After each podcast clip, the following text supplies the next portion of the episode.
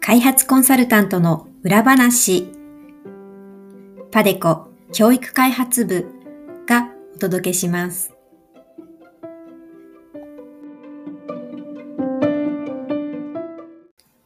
皆さんこんにちは。ポッドキャスト開発コンサルタントの裏話へようこそ。パデコ教育開発部の鈴木です。本日が記念すべき第1回目の配信となります。この番組では国際協力の現場で活躍する開発コンサルタントのお仕事の舞台裏や素顔を様々なゲストとの対談を通じてご紹介します。国際協力の分野に関心のある方も、初めて開発コンサルタントという言葉を耳にしたという方も、皆さんに楽しんでいただける内容となっています。これからぜひご期待ください。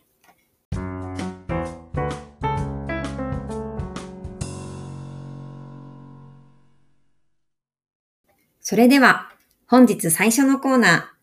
開発コンサルタントのあるあるエピソード。本日最初のコーナー、開発業界のお仕事にまつわるエピソードに入ります。えー、本日のテーマは、開発コンサルタントの海外出張中の休日の過ごし方について伺いたいと思っています。長期間の海外出張に行くことが開発コンサルタントは多いんですけども、その期間、長い人だと3ヶ月とか4ヶ月とか長い場合もあります。そんな長期間の滞在中に皆さんがどういうふうに休日を過ごしているのか聞いてみたいと思います。えー、本日はゲストにパデコ教育開発部のシニアアソシエイト、北舘さんにお越しいただいております。北舘さんは国際開発業界で20年以上の経歴をお持ちの大ベテランでいらっしゃいます。今日はいろいろと楽しいお話がお聞きできればと思っています。それでは北舘さんどうぞよろしくお願いします。はい、よろしくお願いします。それでは早速お伺いしたいと思いますが、北舘さんがこれまで滞在された国名をまずはいくつか教えていただけますか？あはい、えーと、私がこういうこう開発のお仕事を始めた最初はあのフランスのユネスコの本部だったんですけれどもそれその時はその、まあ、住むという形ですねで始めてその後こうブータンでも在住する形でお仕事をしてでその後こういうそのこのパデコに入社しましてあのこう短期の出張の形であの滞在した国というのは、えーとですね、ベトナムネパールカンボジアミャンマーそれからイエメンですね。そうすると、東南アジアの国が比較的多くて、中東のイエメンにも行かれたことがあるということですね。そうですね。あの実は私、あのタイのバンコクに長く在住しておりまして、あの東南アジアですと本当にその近いですね。あの飛行機1本であの行けますので、あのそういった意味もあって最近というか近年はあの東南アジアでのお仕事が多いですね。日本からでも例えばミャンマーに行くときにはタイのバンコクを経由して行くっていうようなことも多いから、タイにいらっしゃるとすごく便利ですね。あそうですね。なので、こう日本からあのこうあの飛行機に乗って、で大体バンコクであの1泊ですとか乗り継ぎなので、で私はそのバンコクで待ち合わせをして、あこんにちは って言って、あの皆さんあのここバンコクまでもまずお疲れ様でしたっていう感じですよね。あの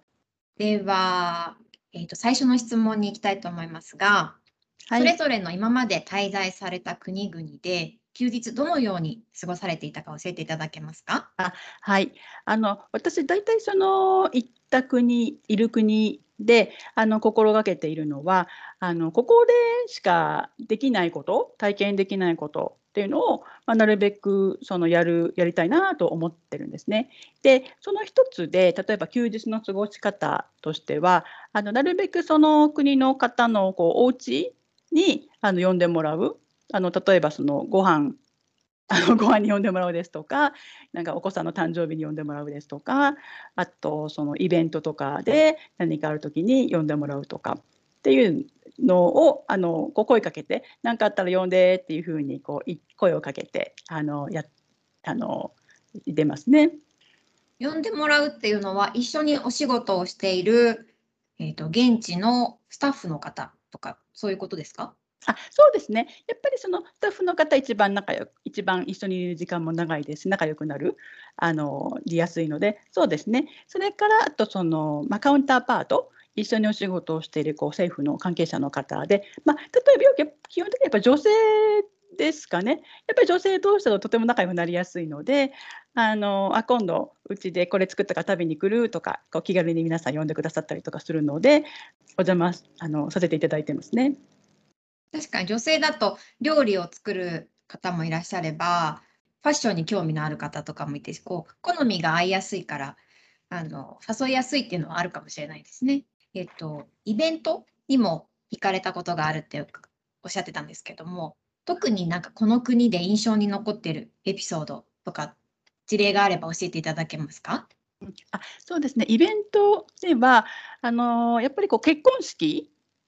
がはい。やっぱりこう大きくて、あの、なんだ、また楽しいイベントなので、あの、印象に残っていますね。で、特にあの、印象に残っている結婚式のエピソードが実はあるんですけれども、それはあはい。の、イエメイエメンで、あの、呼んでもらったあの、結婚式なんですけども、あの、イエメンというのは、あの、イスラム教の非常にこう伝統を大事にしているこう文化の国で、あの、いろんなイベントなどは、男性と女性が分かれて参加する形なんですね。なので、私はまあ女性なので、結婚式も女性だけのあの結婚式にあの呼んでもらったんですね。女性だけの結婚式があるっていうのはだいぶ日本とは違う文化ですね。あ、そうですね。で、その結婚式はあの親戚の方のお家の中で行われはい。ていて、で、そのあのそのど本当にこうドア、あの外とあの中がもう本当にこうガラリとこう雰囲気が変わっていたっていう感じなんですね。と言いますのは、あのイエメンはい。ではそのこう普通のこう街中とかあの外では女性は基本的にその目だけしかあの出ていないんですね。あの少数の女性はあのこう髪だけを覆って顔を出されている女性もいらっしゃるんですけども、そういった女性はとても少なくて、ほとんどの女性はこう目だけしか出していないような形で外出するんですね。なので、こう普段そのこうお仕事とかで女性と接している時は、あの目しか見えないんですね。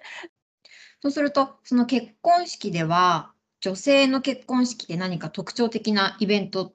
ありましたか？あの私が呼んでもらったこうパーティーは、ほんとにそのこうね、ライブリーというんですか、あのこう歌あ。りはい、歌あり、音はい。楽あり、踊りあり、笑いあり、おお、うん、はい。あの本当にこうか楽しい、皆さんとこう楽しんでいるっていう感じで、女性同士だともう全然その気兼ねないんですね。あのこう、あのもちろんこうマントもベルもこう、ま、金繰りしててって言ったらちょっとオーバーなんですけども、あのこう取って、で、そそのこうパーティーなので、ほんとに皆さん、「え、そんなドレス一体どこで買ったんですか？」みたいななドレスを皆さんあのお召しになっていて、お化で粧もされているんですか？やっぱりその目だけ見える、もともとそのこうはい。外出する時はそうですね。そうするとこう目力がやっぱり非常に重要だってことで、あのアイメイクすごいですね。うああ、ん。周りをもう黒くかい囲ってみたいな、ええ、そういうええ、感じですもうかね。つけつけまつげとか、そのこうキラキラのああ。ラメの入っはい。たアイシャドウですとか、あの、あと、ま、その、あの、こうメイクも、その、それ目以外のメイクもほんとにこうバシッとされていて、で、あとその、こう女性同士だからほんとこう無礼講っていうんですか、こうはい。ほんとにこう皆さんこうは弾けてっていうか、あの、あ、ちなみにこうお酒とかはないんですよ。あのお酒とあはあの、イスラムまの国だからお酒ははい。ええ。禁止ということですよね。そうです。あのお酒とかないんですけども、ほんとにこう雰囲気的にはこうお酒が入ってわーってこう盛り上がってるっていう感じで、で、こう三々五々そのお部屋の中でこうあのベリーダンスとかを皆さん踊り出して、あのほんとに上手なんです。いや、これそのね、めイエメンのそのこう街とか、あとオフィスとかを歩いていて、こんな世界がそのこう扉のをいあのくぐったら、あの世界が広がってるっていうのが、何て言うんですかね、ほんとにこう映画の中の世界のようで、はい。非常にその印象に残りましたね。普段見ることのないなんか光景を見たみたいな、あまさに的な感じがしますね。はい、まさにそういう感じです。あ、それでですね、あの、あの、これも非常に印象に残ってるんですけども、そうやってこうみんなでこう、わーわー楽しんでた中で、あの、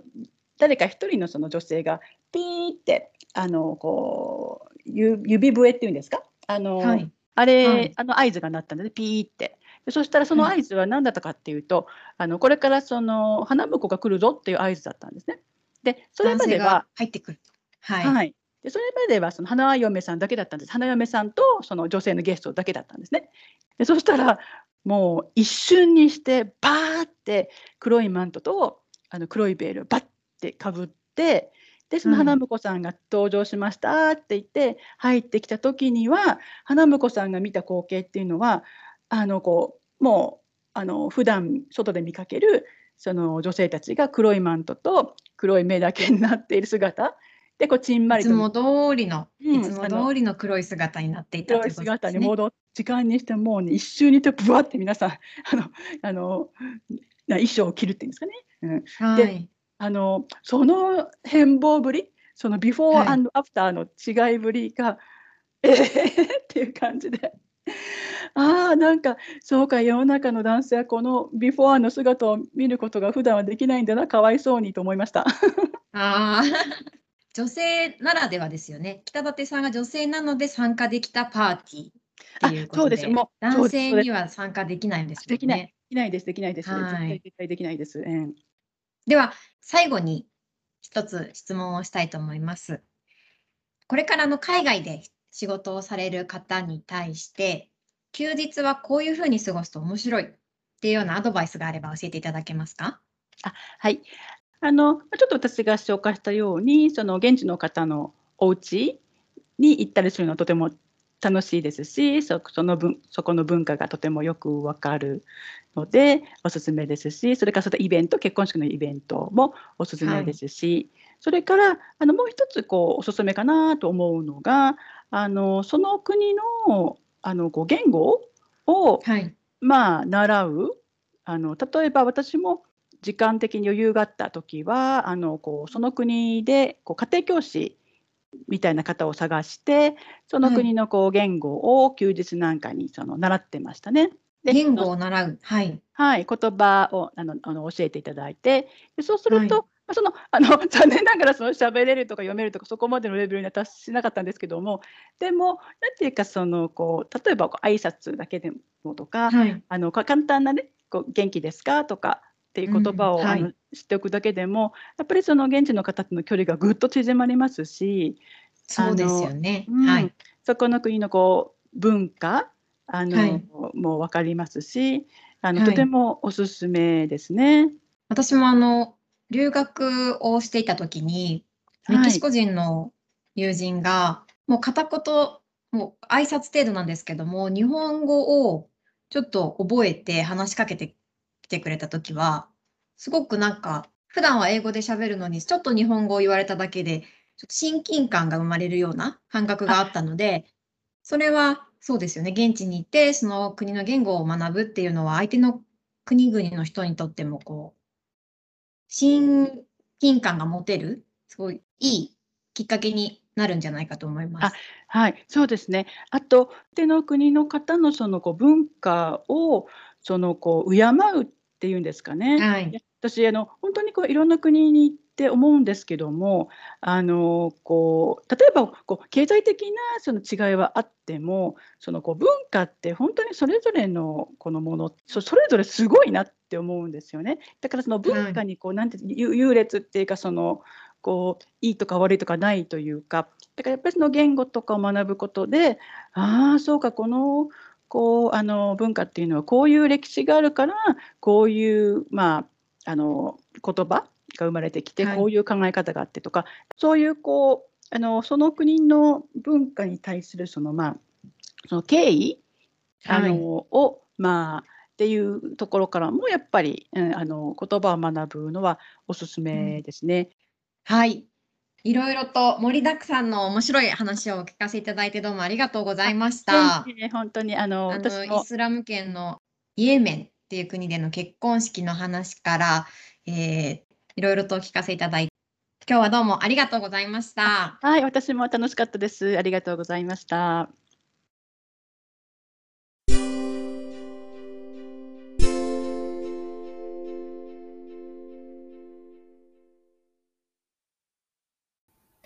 次は、パデコ教育開発部からのお知らせコーナーです。パデコ教育開発部では、2月24日水曜日、日本時間午前9時から第3回パデコウェビナーを開催いたします。新型コロナの影響下における国際教育開発の現場と今後についてをテーマに、大学教授、国際機関、NGO、エデュテック企業、そして開発コンサルタントという国際教育開発に関わる様々な立場のアクターをパネリストとしてお呼びし、英語でのパネルディスカッションを予定しています。今回はパネリストがアメリカ、バングラデシュ、タイ、日本から登壇するワールドワイドなウェビナーです。世界各地で活躍する国際教育開発分野の多様なアクターが一堂に会し議論をする滅多にない貴重な機会になると思いますので、ぜひ多くの方々のご参加をお待ちしております。ウェビナーへの参加申し込みは、パデコ教育開発部のウェブサイト、padeco.education から登録いただけます。また、この番組では皆さんからのコメントやリクエストも募集しています。番組で扱ってほしいテーマ、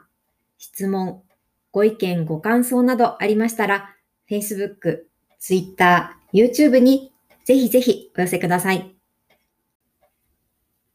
なお、パデコ教育開発部のウェブページは、アルファベットで padeco.education でアクセスしていただくことができます。また、この番組のプロフィールページに Facebook、Twitter、YouTube へのリンクも載せていますので、そちらもぜひチェックしてみてください。北舘さん、今回は貴重なお話どうもありがとうございました。長期間の海外出張の多い開発コンサルタントが休日をどのように過ごしているのかお伺いでき、私も大変参考になりました。これから、または近い将来、長期間の出張を控えていらっしゃる方々は、ぜひ今回のお話を参考にしてみてはいかがでしょうか。次回の配信は来週2月12日金曜日を予定しています。ゲストにはタイから再び北舘さんをお迎えします。次回のテーマは開発コンサルタントのスーツケースの中身です。どんなお話が聞けるのでしょうか？皆さんどうぞお楽しみに。パデコ教育開発部が送る開発コンサルタントの裏話でした。それではまた来週。